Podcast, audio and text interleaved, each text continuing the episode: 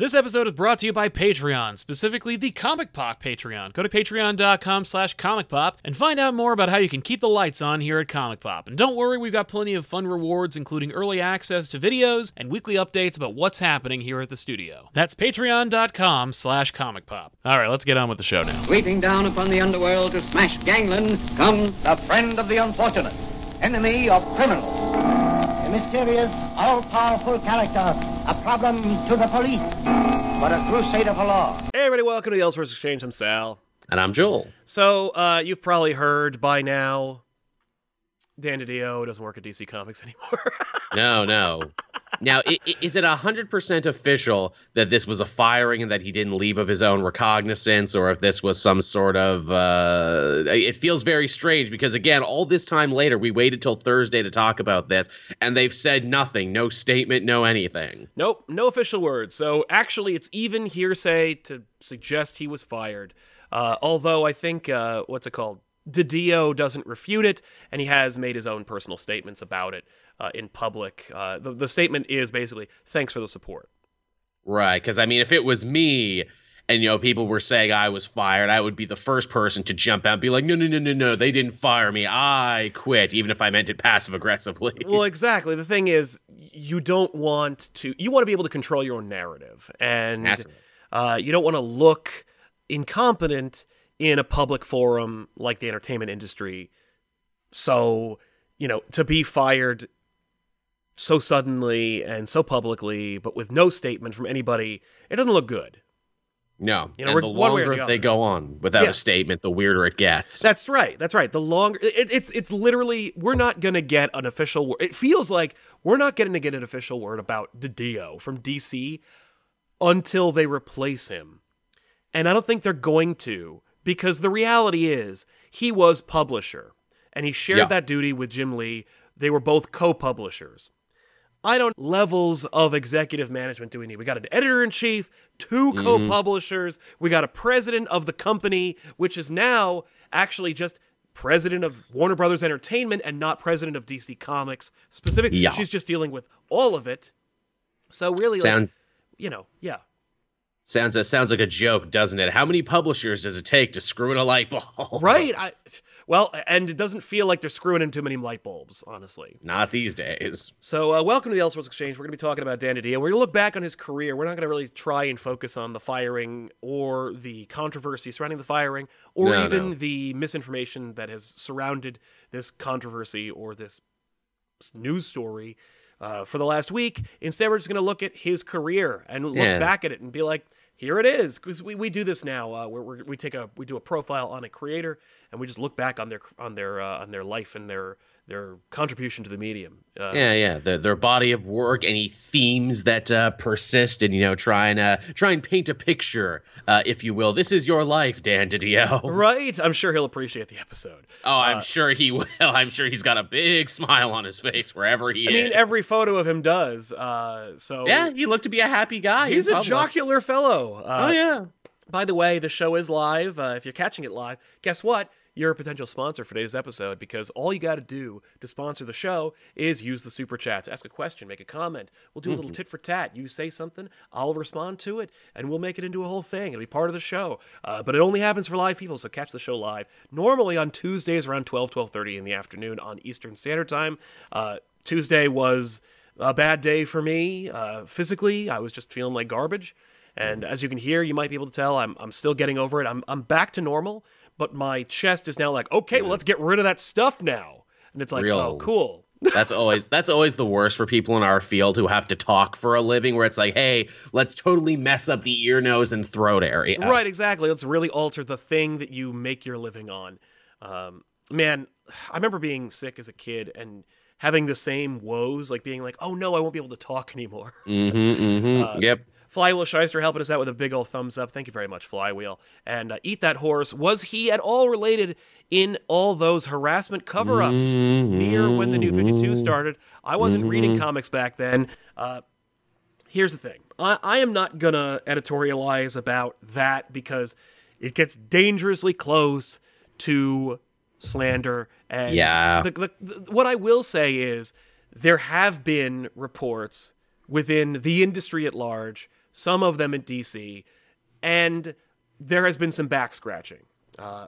DiDio has skillfully avoided any controversy surrounding it. I've noticed. Uh, He, he sure has, which is interesting, and I wonder if that's kind of the thing where it's like, oh yeah, give me all the shit in the world about uh, Nightwing and Wally West, just do not tie me to that other shit. yeah, just don't don't suggest that I like groom female creators and give them you know sexual harassment. So uh, I I don't know, and I don't want to talk about it only because we don't we don't know anything, and we the- probably won't know. and the last thing I want to do is add to the noise by Mm-hmm. suggesting it's anything more illicit than he was a crappy co-publisher, No. which which arguably is not true, and we'll get into that in a little bit. Absolutely. you know, th- there's also the other thing too that uh, Yeah. you know people never bring up in these situations, and that is maybe he decided he had enough money. He was like staring down. He was staring down the barrel of sixty. He had done this job for over a decade. Maybe he just decided, you know what, I, I want to paint now. I want to do something else.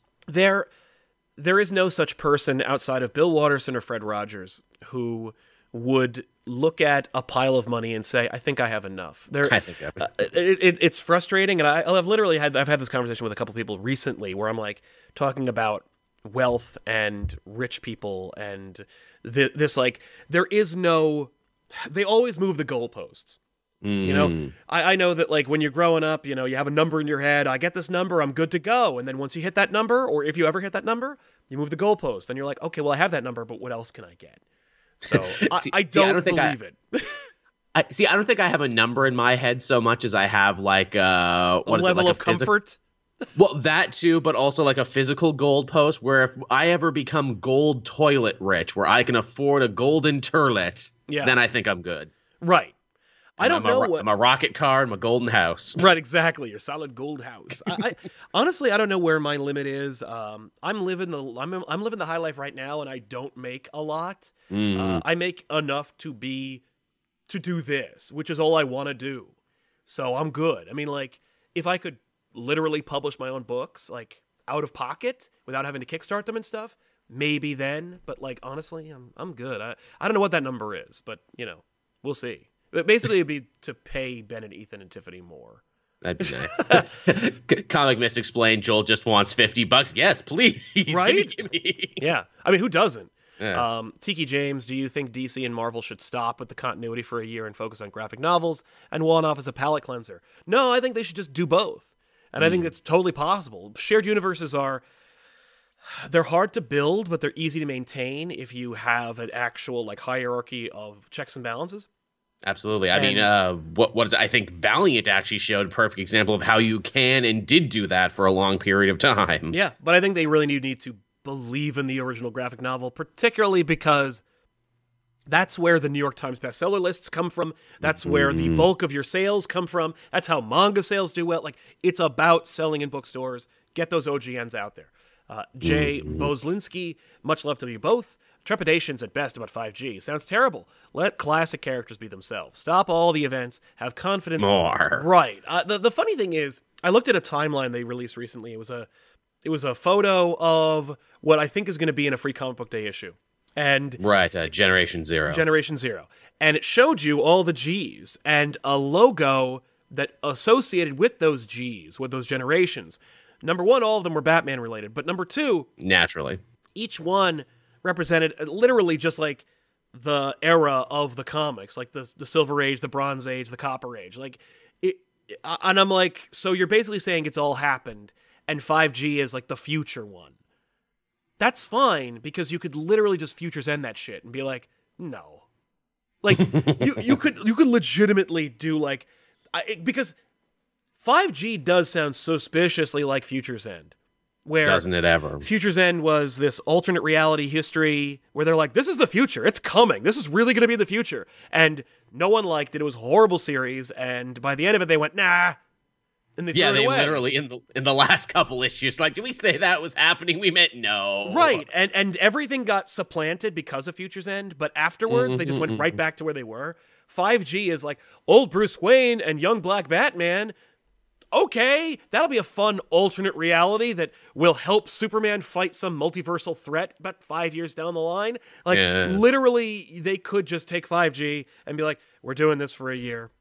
and mean, then no one reads it, and then they freaking throw it away. the biggest thing they really did is to say that oh yeah wonder woman is actually canonically the first dc superhero now historically S- s- Quit trying to make something out of something. Like, okay, fine. Like you don't need to make an event out of it. You could literally it it. That's the like like that's the level of continuity change slash uh, retcon that you'd find in like an an, an an issue of Green Lantern.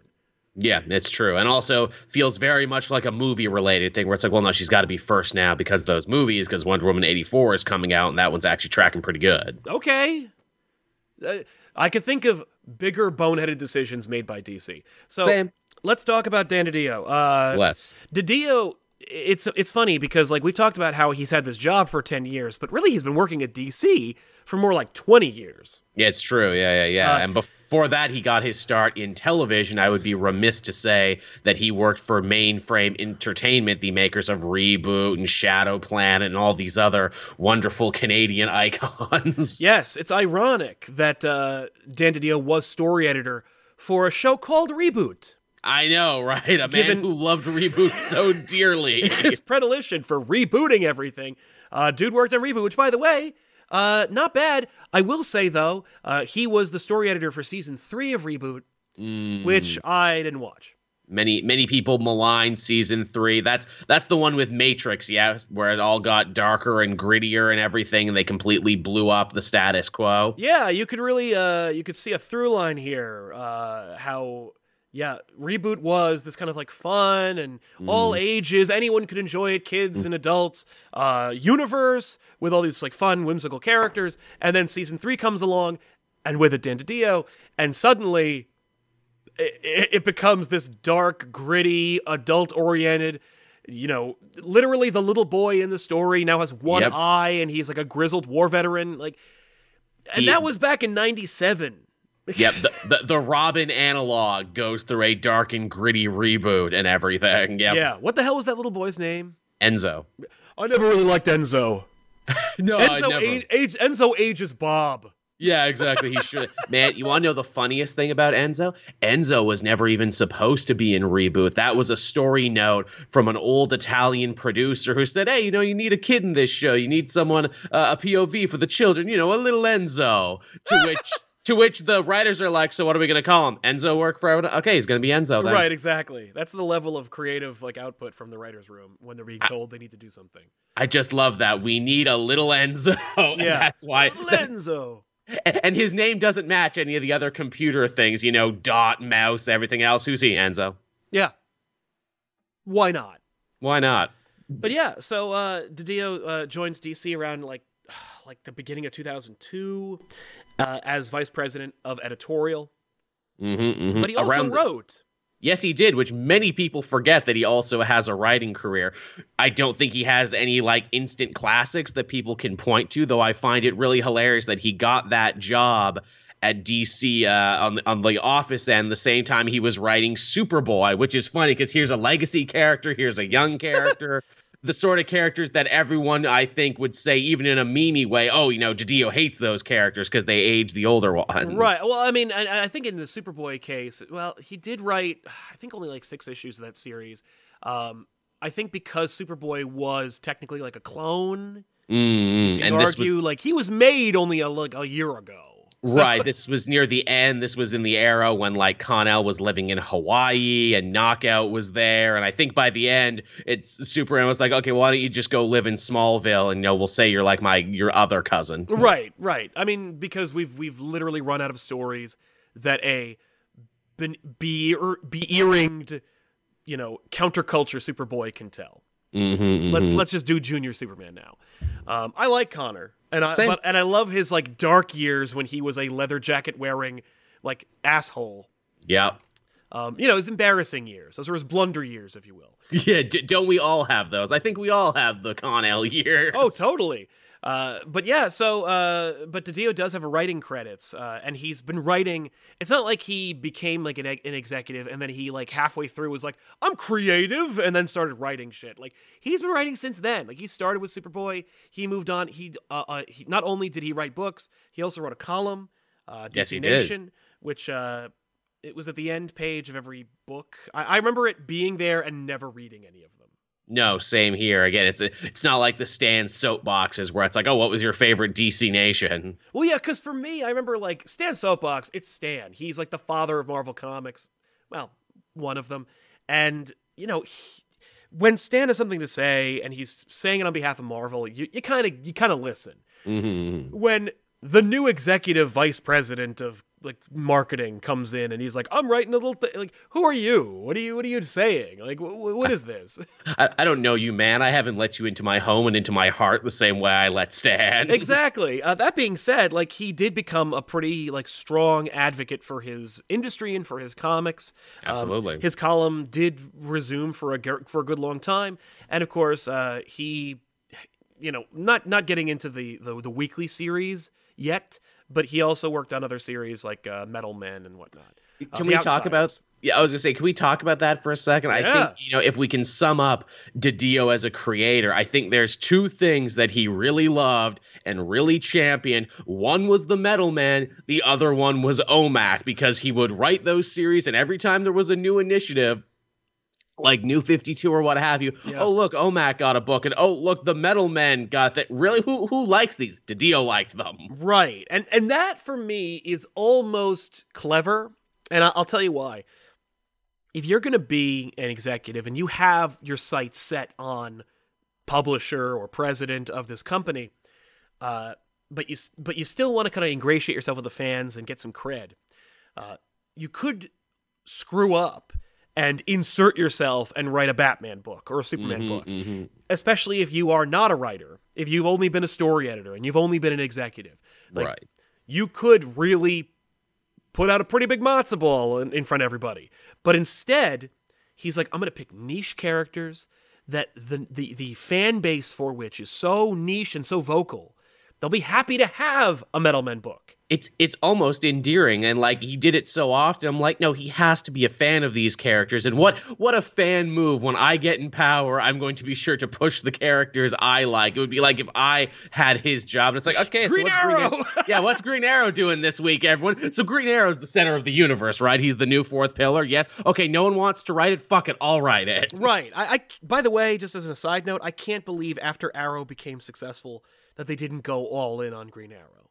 well it's they did they brought in the writers from the show to write it Yeah, but that's, the that's- fans that's not going it. all in on a Green Arrow. I mean, like making Green Arrow the linchpin of your events. I mean, making ancillary Green Arrow series, making Green Arrow original graphic novels, Oh, yeah. reprinting like the Longbow Hunters in an oversized graphic novel format. Like really selling Green Arrow as like better Batman. He's more well adjusted. He's brighter mm-hmm. colored. He's got Oh, yeah. sexier sidekicks. There's more to go. There's more to go on with this. Like you could really have tried, and there could have been a very very clear path for mainstreaming Green Arrow, especially when you have a major fan favorite series behind him on TV.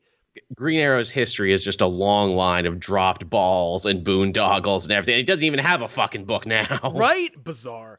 But uh, no, I think that his affinity for things like Metal Men and The Outsiders is Machiavellian.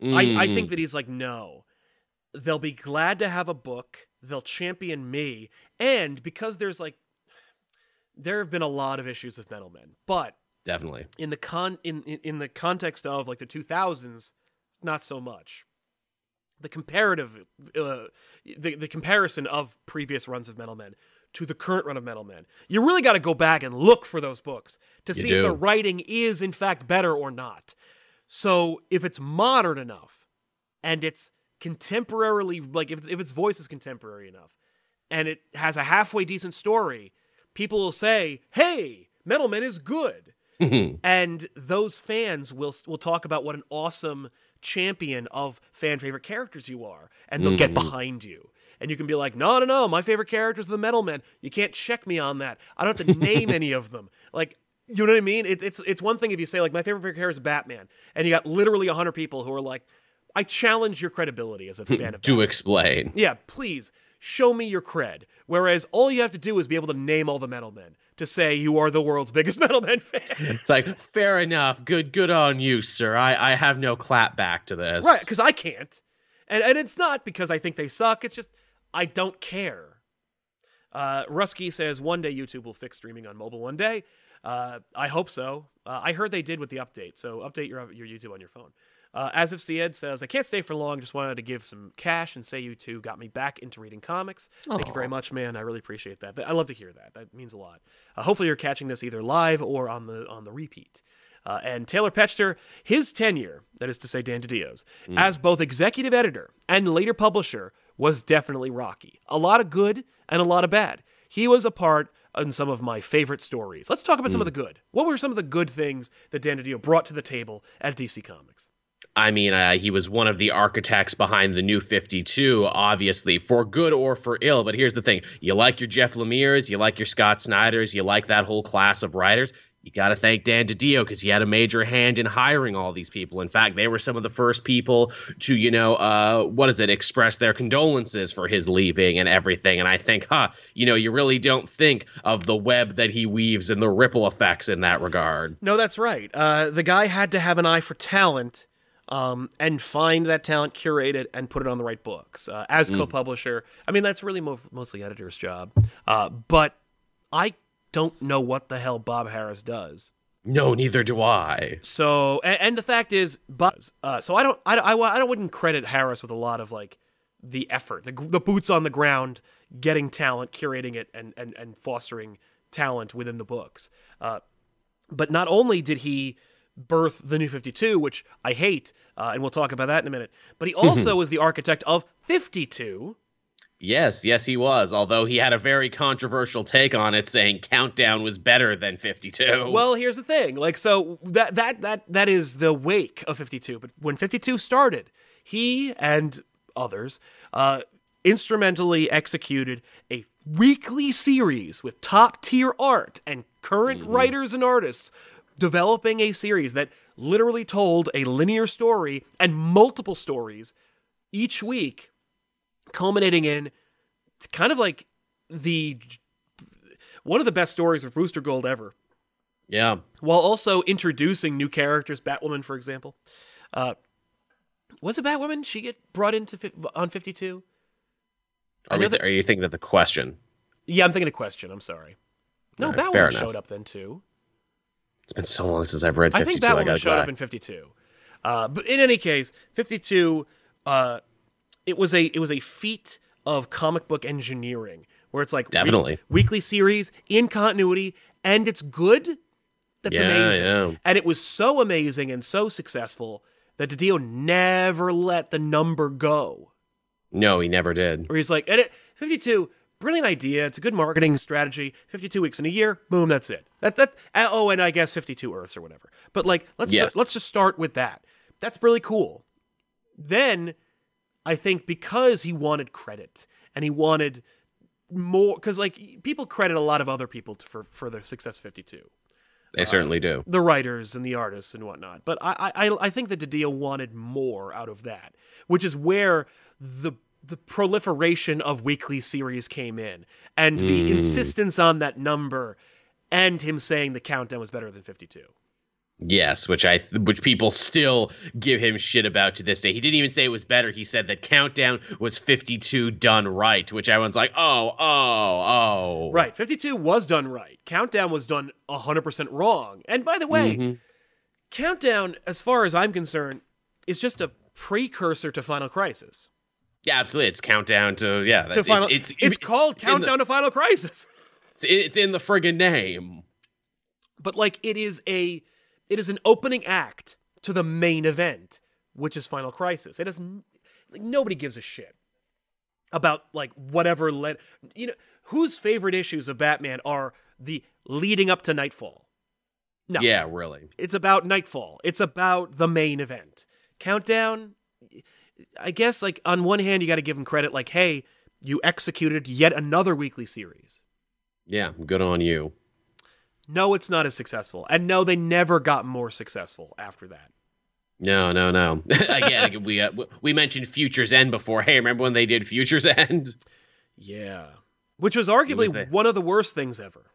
Sure was. I, I hate it so much. But that comes after New 52. yes. So DiDio has this bright idea, along with the rest of his ilk, uh, to reboot the DC Universe out of Flashpoint, which I've always maintained was an afterthought. oh, certainly. Flashpoint was the story, and they went, "Wait, whoa, we could reboot right now." Yeah, if, if you read those Geoff Johns Flash stories in the lead up to Flashpoint, he had no idea that was going to happen. He's like, no, I'm just telling a cool Flash story. Yeah. Uh, so New 52 happens, and that's yet another feather in his cap, by the way. So DiDio helps to originate 52, countdown, 52 weeks in a year. New 52, we're going to do the 52 thing again.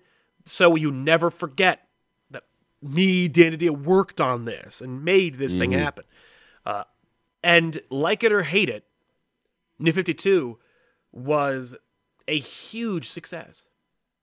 Definitely. It was a commercial success. It got major eyes on the publisher again. It got increased sales. Of course, they screwed that up because we were like, let's do 52 books. Yeah. Too many books. Too much op- too many options. When people have too much choice, they make no choice. Look at Netflix. How much ti- time do you spend on Netflix just clicking through shows and not Well, actually watching anything? That's the thing. And and if I don't know anything about it, like if I'm a new entry to it, like you know, if I uh if I just got introduced to Netflix today, I'd be like, "Uh no, I'm not going to do this. There's too many goddamn options." But if you're like a classic Netflix user, you're like you transitioned into it. You got you you got used to the bathwater.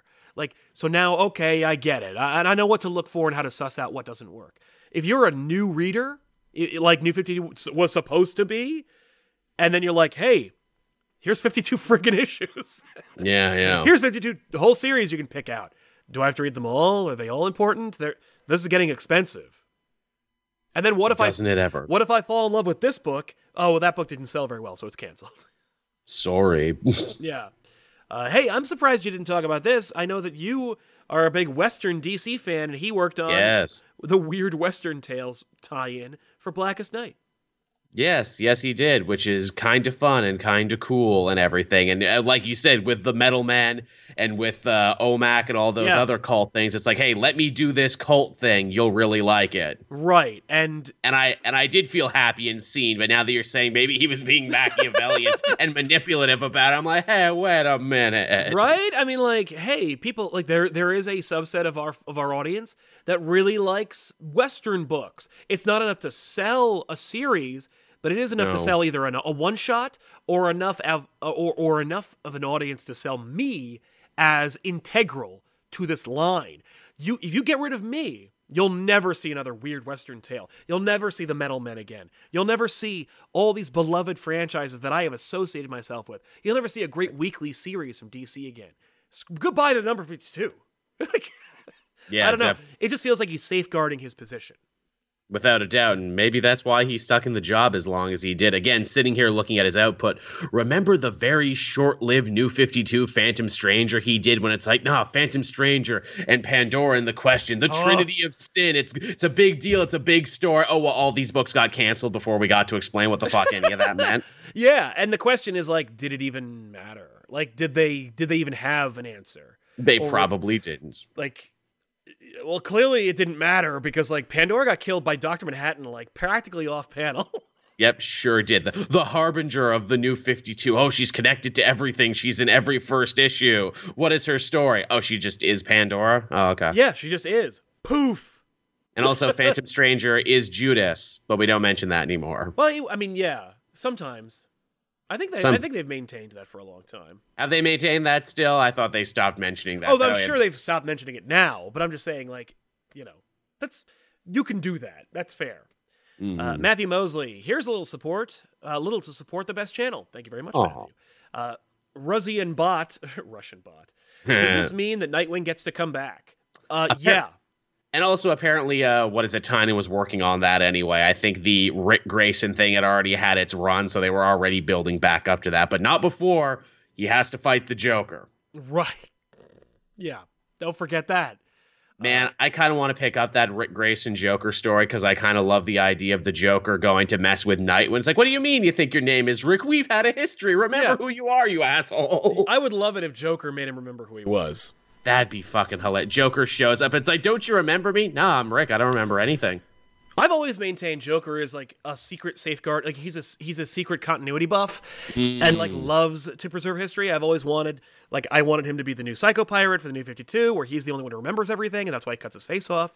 I've always Right. wanted like, but I would love it if Joker's like, I'm not going to kill you. I'm just going to I'm going to torture you into remembering everything because it's no fun if you don't remember my history. Yeah, here's the old Haly Circus. Here's you know all these other things. Remember, damn it! Oh Why my is Batman God. not helping you do this? He puts him through like a, a gauntlet of trauma where he like he makes him go on the trapeze and like makes him like kills two people that look like his parents and like Oh man, I hope who's writing that now? Jurgens or Abnett? Who's uh, who's writing Nightwing currently? I don't know. I don't I don't envy them, but I'm sure they're feeling good now. Yeah, he- he- here's a pitch, man. This one's free. You can use this one. Mm-hmm. Uh yeah. You can call it Carnival of Memories or something like that, or Carnival of Love- Horrors. Uh, Risey Lee, I want Ethan as the future. Uh, I bloody love you, Sal. Uh, thank Oh. you. That's very kind of you, and I'm glad that you dig Ethan. He's cool. Uh, he'll be here in a little bit. Uh, 94 Evangelion about Didio. How come he hated 52 but thought Countdown to Final Crisis was a success? Also, the end of Didio won't change anything. There's Harras. What does Harras do?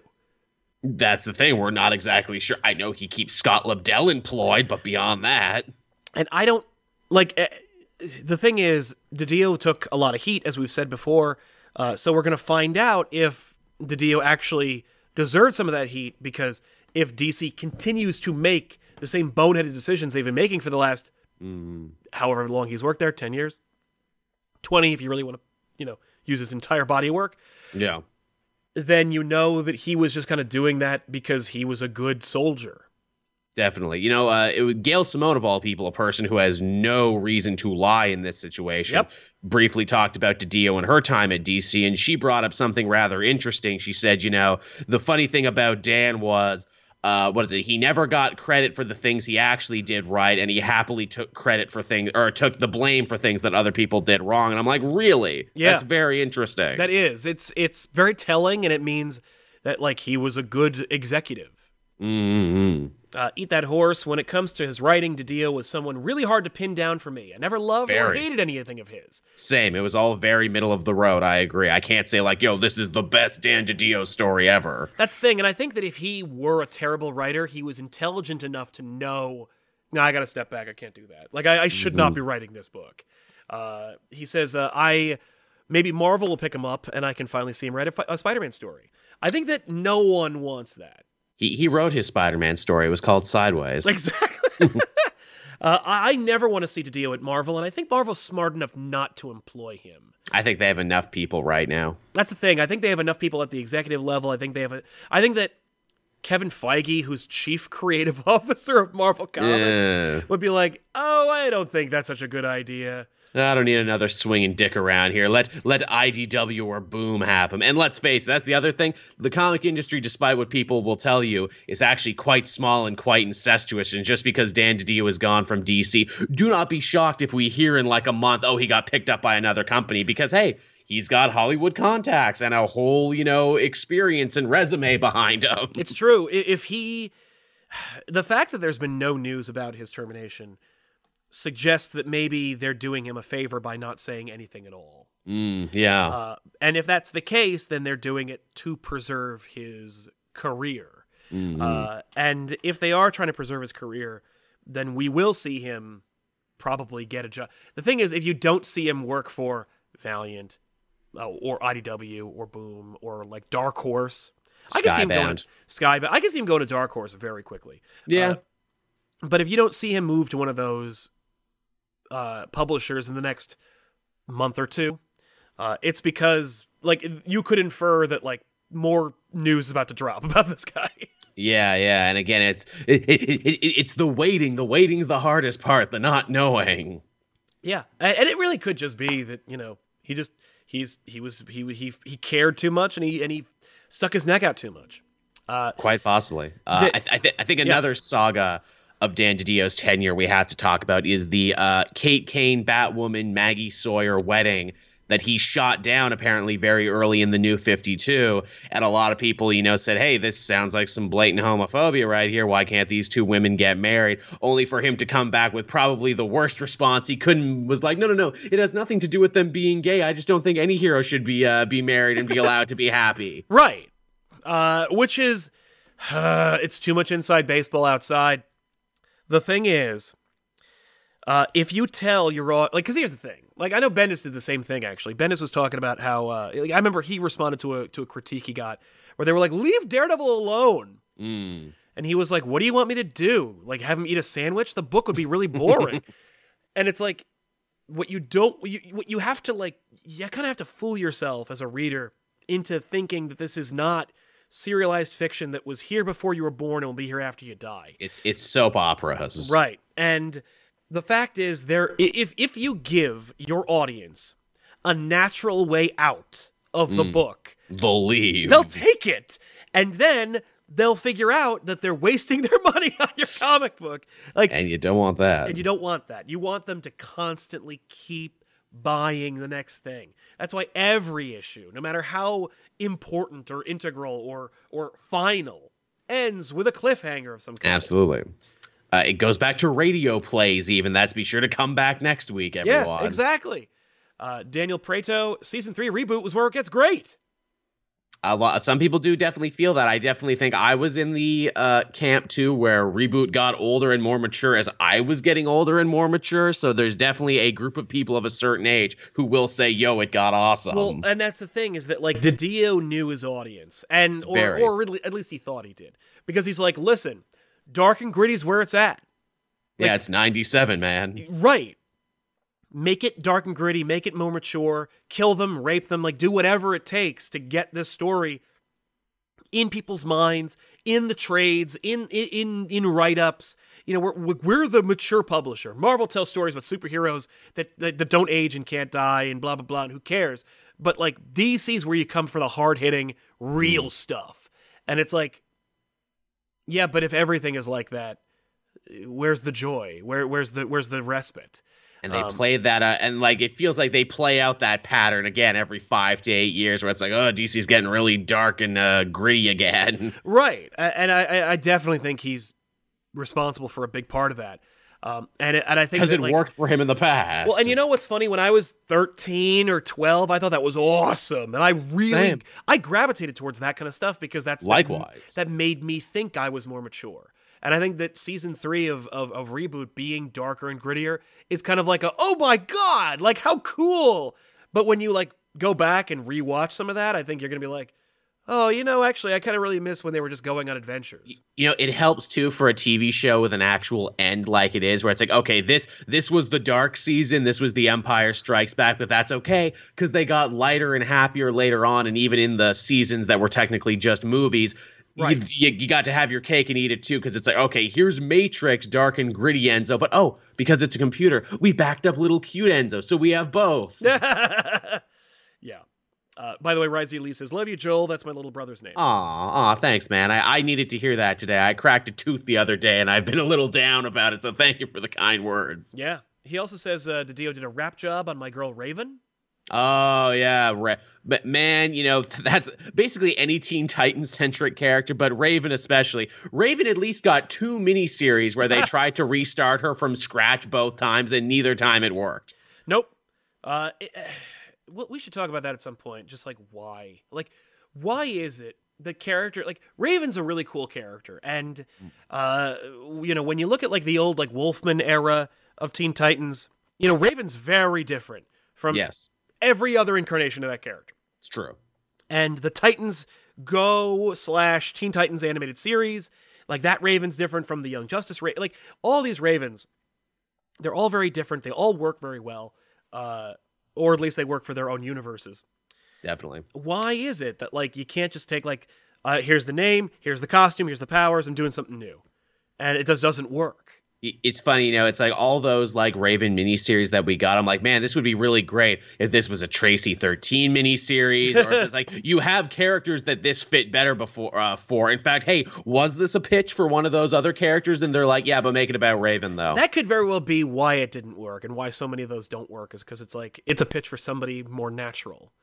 True uh, enough. Uh, bring it back to the Batwoman Yeah. thing. Uh, again, so you know, I think Didio had that whole like is he secretly homophobic thing hanging Right. over his head for a very long time, and yet an- another piece of credit that you have to give him is that he was one of the driving forces behind that uh, "Love Is Love" anthology to uh, benefit the victims of the Pulse nightclub shooting Yeah. and that was one of his big initiatives. And again, bringing it back to Simone, who said that you know uh, when she was bringing in more LGBT characters and ideas for her book, she went to Didio to get it okay, and apparently he always championed that stuff. Yeah. Yeah. As an editor and as a head, and I'm like, really? That's Right. very interesting to know. Yeah, and and and if you look at Didio as like a fan, it's like I I get why he would do that. If you get it, if you look at him as a as an executive, as a as a as a company man, uh, like did he see the potential Mm. for a for, for that kind of inclusion and go like, yeah, actually we're trying to like I mean, the fact is New 52 and 52, like everything that Didio did seemingly was an effort to get people who don't normally read comics to read them. It's true, for better or for ill. Yes, and uh, inclusion is a big part of that because it requires you to to reach out to audiences you otherwise either ignored, marginalized, or didn't regard. Mm. Like, yeah, good. the uh, There's the Didio who loved and cared about his company that he worked for, and then there's the guy who also was a creator and you know wanted to tell his own stories too, and you know yeah.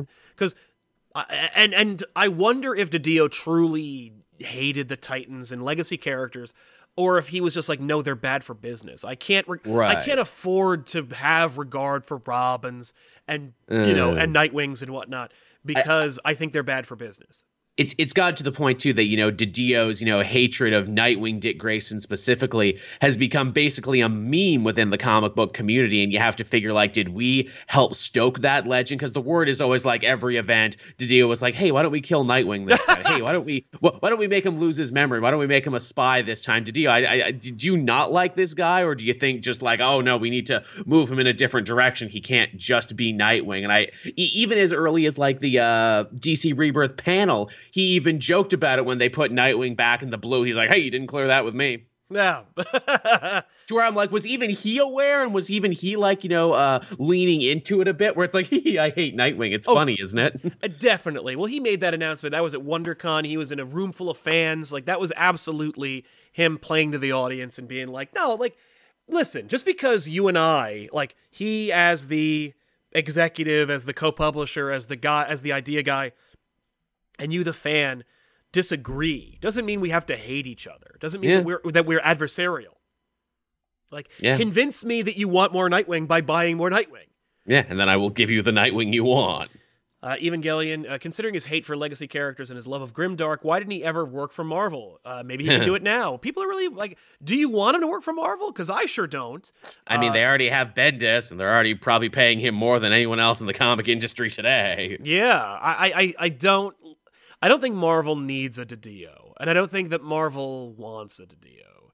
Hmm. Uh, Heartless Fang dropping some cash before I run to work. Good luck. Have a great day. Oh, Uh, any uh, recommendations for Marvel or DC graphic novels? Graft Snyder's JL and Absolute Carnage today. Uh, yeah, Life Story. Nice. Pick that up. Uh, yeah, D- definitely. DCeased is really good. I like that too. Immortal Hulk. Yep. Uh, yeah, Immortal Hulk is a great series, so you should definitely grab some of those. Uh, Zdarsky's Daredevil. yeah, Zdarsky's Daredevil is excellent. Um, I still got to track down an issue one because I just need that. Um, so there you go. Uh, Carlos Rodriguez. I'm not saying DC and Marvel are going to merge, but Francis Manapul's taken over the current Daredevil book, and that would make my life better. Also, Capullo on X Men. I don't want Capullo on X Men. I, I love Capullo's work. I think he's a really awesome artist. Um, I think he excels when it's one character. I think he gets. I think he gets a. It gets away from him when he does multiple characters. His work on Dark Nights Metal is cool, but it's no better than his work on like Batman. Right.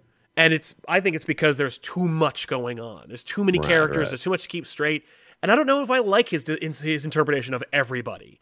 You know, he he is great with brooding, shadowed characters in giant Mhm. capes. Big capes. Gotta love them capes. You know, and would I love to see his his work on Spider Man? Sure, But I could also look at Ryan Stegman's work on Spider-Man, and I'd be just as satisfied.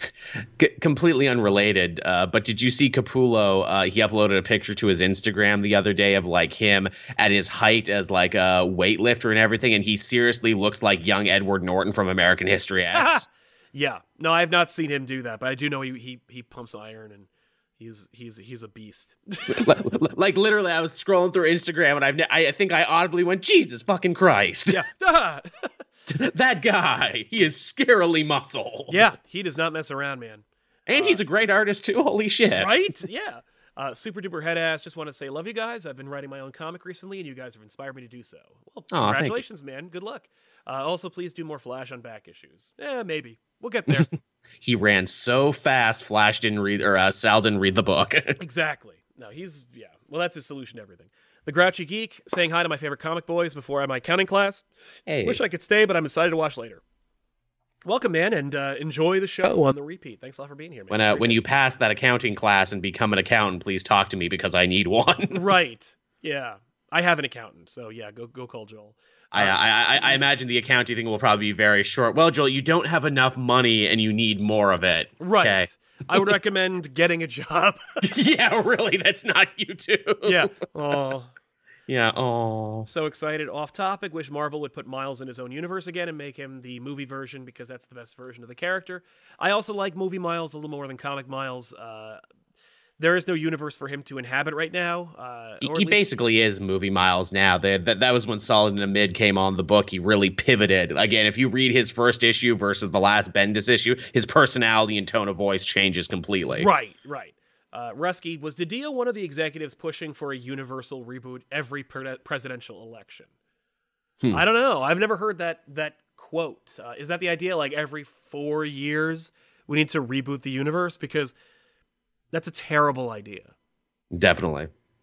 Um, I doubt it. I think he's because here's the thing: like he he needs the credit for the successes. New Fifty Two was a financial success. You need to you, you you can't undo that every four years and expect the same level of success and expect Yeah. to get the accolades that you got from the from the real success. Uh, James Robbins' best books under Dan from the 2000s.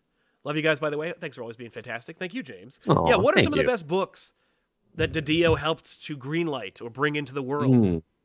Um, Well, let's look. I mean, 52, DC he- Comics. yeah, 52. He fostered in. Uh, I would say that like he helped bring in the Snyder Capullo Batman 52 New 52 run. Definitely. That was an excellent series. Uh, I, I Josh Williamson came to the company under Didio. Um, Yeah. without Jeff him- Lemire again with Jeff Green Lemire, Arrow and yeah. everything. You get Lemire's Green Arrow, you get uh, Williamson's Flash, because he's co-publisher. And honestly, I don't know what Jim Lee does over there besides variant covers. Um, I love Jim Lee, and I think he's great, but uh, Same. But I don't know what decisions he makes over there. Like he's never taken credit for a decision made at DC, which I think is kind of amazing. It's it's really clever because like he's he's very skillful at that. You know, where he's like, I'm an executive and I make an executive salary, but no one ever Mm. is mad at me. No, because again, he's always at the cons and always signing stuff and always talking to people and Right. always being very personal. And he always does those Batman variants, and you're like, oh, he's just so good. Yeah, yeah. And it's like, well, he's co-publisher. He had to sign those things too, you know. Uh, Yeah, but uh, yeah. Um, I'm trying to think of what else he brought into the. Like, I mean, like it, it, it's not so much books as it is creative people. I mean, he he was definitely at the helm or part. You know, he had his hand on the mast uh, when he, they brought in Tom Taylor to do Injustice. yeah, yeah, that was good it- shit. Because Injustice could have just been a cash grab, and it, it was. But without Tom Taylor, it would have been forgettable and stupid. What I think people forget about Tom Taylor too is that he was writing that Earth 2 book for the new 52 while also writing Injustice at the same time there for a little bit. Yeah, yeah, yeah, yeah. That's right. I never read Earth Two. I, I, I I've heard mixed feelings. I, I enjoyed it in the beginning, but then when it became very clear that there was no future for this universe and these characters, and they were just going to eventually, many, many years later, just bring back the JSA anyway. Yeah. Uh, Marthius Pereira. Uh, what was Year of the Villain? Is it over yet? Uh, no, it's not. I thought it was, but apparently not. Uh, Year of the Villain was a marketing No. initiative by DC to sell more books.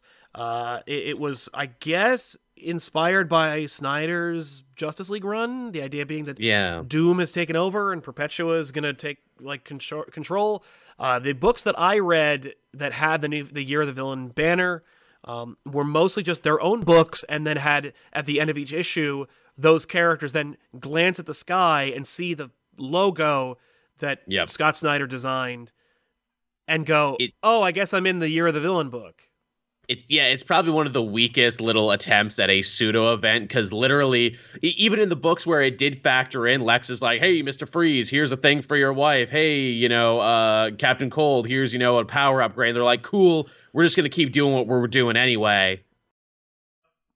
Doesn't really change. yes, and even more confusing. Please, please get the hell out of here. Yeah, please don't make it any more confusing than it already has to be. And then you got Hell Arisen that's going on right now, which is maybe the first James Tynion book I haven't actually enjoyed in like forever. Right? Yeah, That I, book uh, feels like work. the the direction that DC has been headed in for the last year or two makes me kind of want to stop reading DC altogether. I'm reading so few DC books now. That being said, my favorite DC books, White Knight, Superman Smashes the Klan, uh, DC's Unkillables. I'm like, man, these are great. Oh, and they're all out of continuity. Yeah. Yeah, White Knight What is the- great, by the way. Check out White Yeah. Knight. Um, two. Curse the White Knight. Yeah. Uh, Tevia uh, surprisingly says, "Why did Didio hate Wally West and Jon Kent Superboy? Uh, because they aged the main characters, and that's where the money comes from. yeah. Screw these legacies. I I don't even think he hated them. I think he was just like, these characters hurt my bottom line, so they have to go. Mhm. Again, if we can slap Bruce and Barry and everything else on these, they will make money, even if they're not that well written. Yep. So excited. Avengers vs. X Men sequel. Is it happening? And would you be down? No, I hated it the first time. I think it was uh, I think it was obvious and terrible. I think it was flimsy and poorly put together. I think the fights were the only thing interesting about them, and even then, uh, I don't care about that. Uh, you know, they literally had a side series that was just the fights. Um, Yep. As if to say, this is what this book's about. Um, My Yeah. uh, my favorite Avengers versus X Men story is when uh, Jimmy Palmiotti wrote the "What Should Have Happened" Oh, yeah. Where literally Magneto kills like half of the Avengers by crushing their helicarrier on them. Like, yeah, why didn't he do that in the beginning? right? No, I, I, I hate that. I think it's an intellectually bankrupt concept, and I uh, I would not be down for a sequel. But I mean, I think that's where we'll have to go eventually. And I mean, we're kind of testing the waters now with basically X Men versus Fantastic Four. And if Hickman writes it, I don't know. Yeah, but he's not. It's just it's Zdarsky. Yeah, I know. No, I'm saying. Oh, uh, you mean we- if they do that? Yeah, I think it, it, it won't be X Men versus Fantastic Four. I think it'll be the Marvel Universe versus the X Men. Yeah, fair enough. That's where they seem to be going. Man, did you read that last uh, issue of uh, X Men, The Crucible? not yet. No, it's on my. It's, it, I I read the first page and then I was like, I gotta go. But uh, yeah, no, I gotta I gotta read that man. It's it's I I I don't miss any issue of X Men. Wolverine wears a bathrobe that's the same colors as his old costume, uh, yellow and black, and I love it. Okay. Uh, Rusky uh, 9110, don't know how much he had to do with it, but wasn't Didio in charge when the Earth 1 graphic novel started? Yes, he was. Mm-hmm. Great idea. Good initiative. Uh, I wish that they were coming out more frequently. Yeah, they slowed down on them pretty hard, didn't they? They were all in on them for a minute. Yeah, for a hot minute. Uh, Taylor Pester Didio was always a big driving force behind 52. Then he quickly ran that concept into the ground with Countdown. Yes, it's That's true. what we were saying. Again, too, you know, you figure was was Didio one of the driving forces behind all these different imprints we have now? Because we mentioned Earth One, Right. then he also got the Black Label. Yep, Black Label. That was very much. I think that was like a Snyder Capullo pitch, wasn't it? yeah, maybe. Yeah. I Sounds remember like like, well, it's it's it's named after whiskey, and There you go. so we know Snyder and Capullo have that whiskey thing on Twitter. So yeah. um, but yeah, no, I, I I I I think he has to sign all those bottom lines. So or had to. So yeah, he had something to do with it. He could have always been like, "No, I don't think that's a good idea. Why would we want to make like a Ultimate Universe for the DC?" Uh, Alex Silva finally caught you guys live. Hey, welcome to the show, Aw, man. That's nice. Just wanted to let you know I really enjoyed the re-upload of the old episodes of Elseworlds Exchange on Spotify. They are Hey. part of my daily commute. Thanks a lot, man. Yeah, for some reason Spotify and other things like didn't capture like the first 50 or 100 episodes. Uh, So so I'm re-uploading them and remastering them, cleaning them up, making them a little more listenable. And so if you Yeah. if you listen to like the first like 50 episodes of the show and you're like, the audio's terrible, it's way better on Spotify. So go check them out. It's a it's the special edition of the Elseworlds Exchange. I'm not a puppet anymore. There's a Sy Snootles musical number, and people wonder if it's as good as the others. That's right. I can well as the George Lucas of the situation, I can vehemently tell you it is better. And uh, I'm, I will, s- 100%. uh, but I, I do want to keep those uh, those numbers and the ad revenue, so I'm not going to be overwriting the old episodes with the new ones. and uh, Infernal Disdain uh, for me, X Men's horribly uninteresting. I feel like it should have been an out of continuity story, but I am not even uh, intrigued by the concept. Well, uh, you and Benny from Comicstorian can continue to not read X Men because like You're you're in an interesting minority. yeah, uh, but uh, I get it, and as much as I love, you know, I I love this story, and I think it's really cool. It is Mhm. frustrating and scary and like creepy, and I'm like, Very. this is not ingratiating the X Men into the Marvel universe.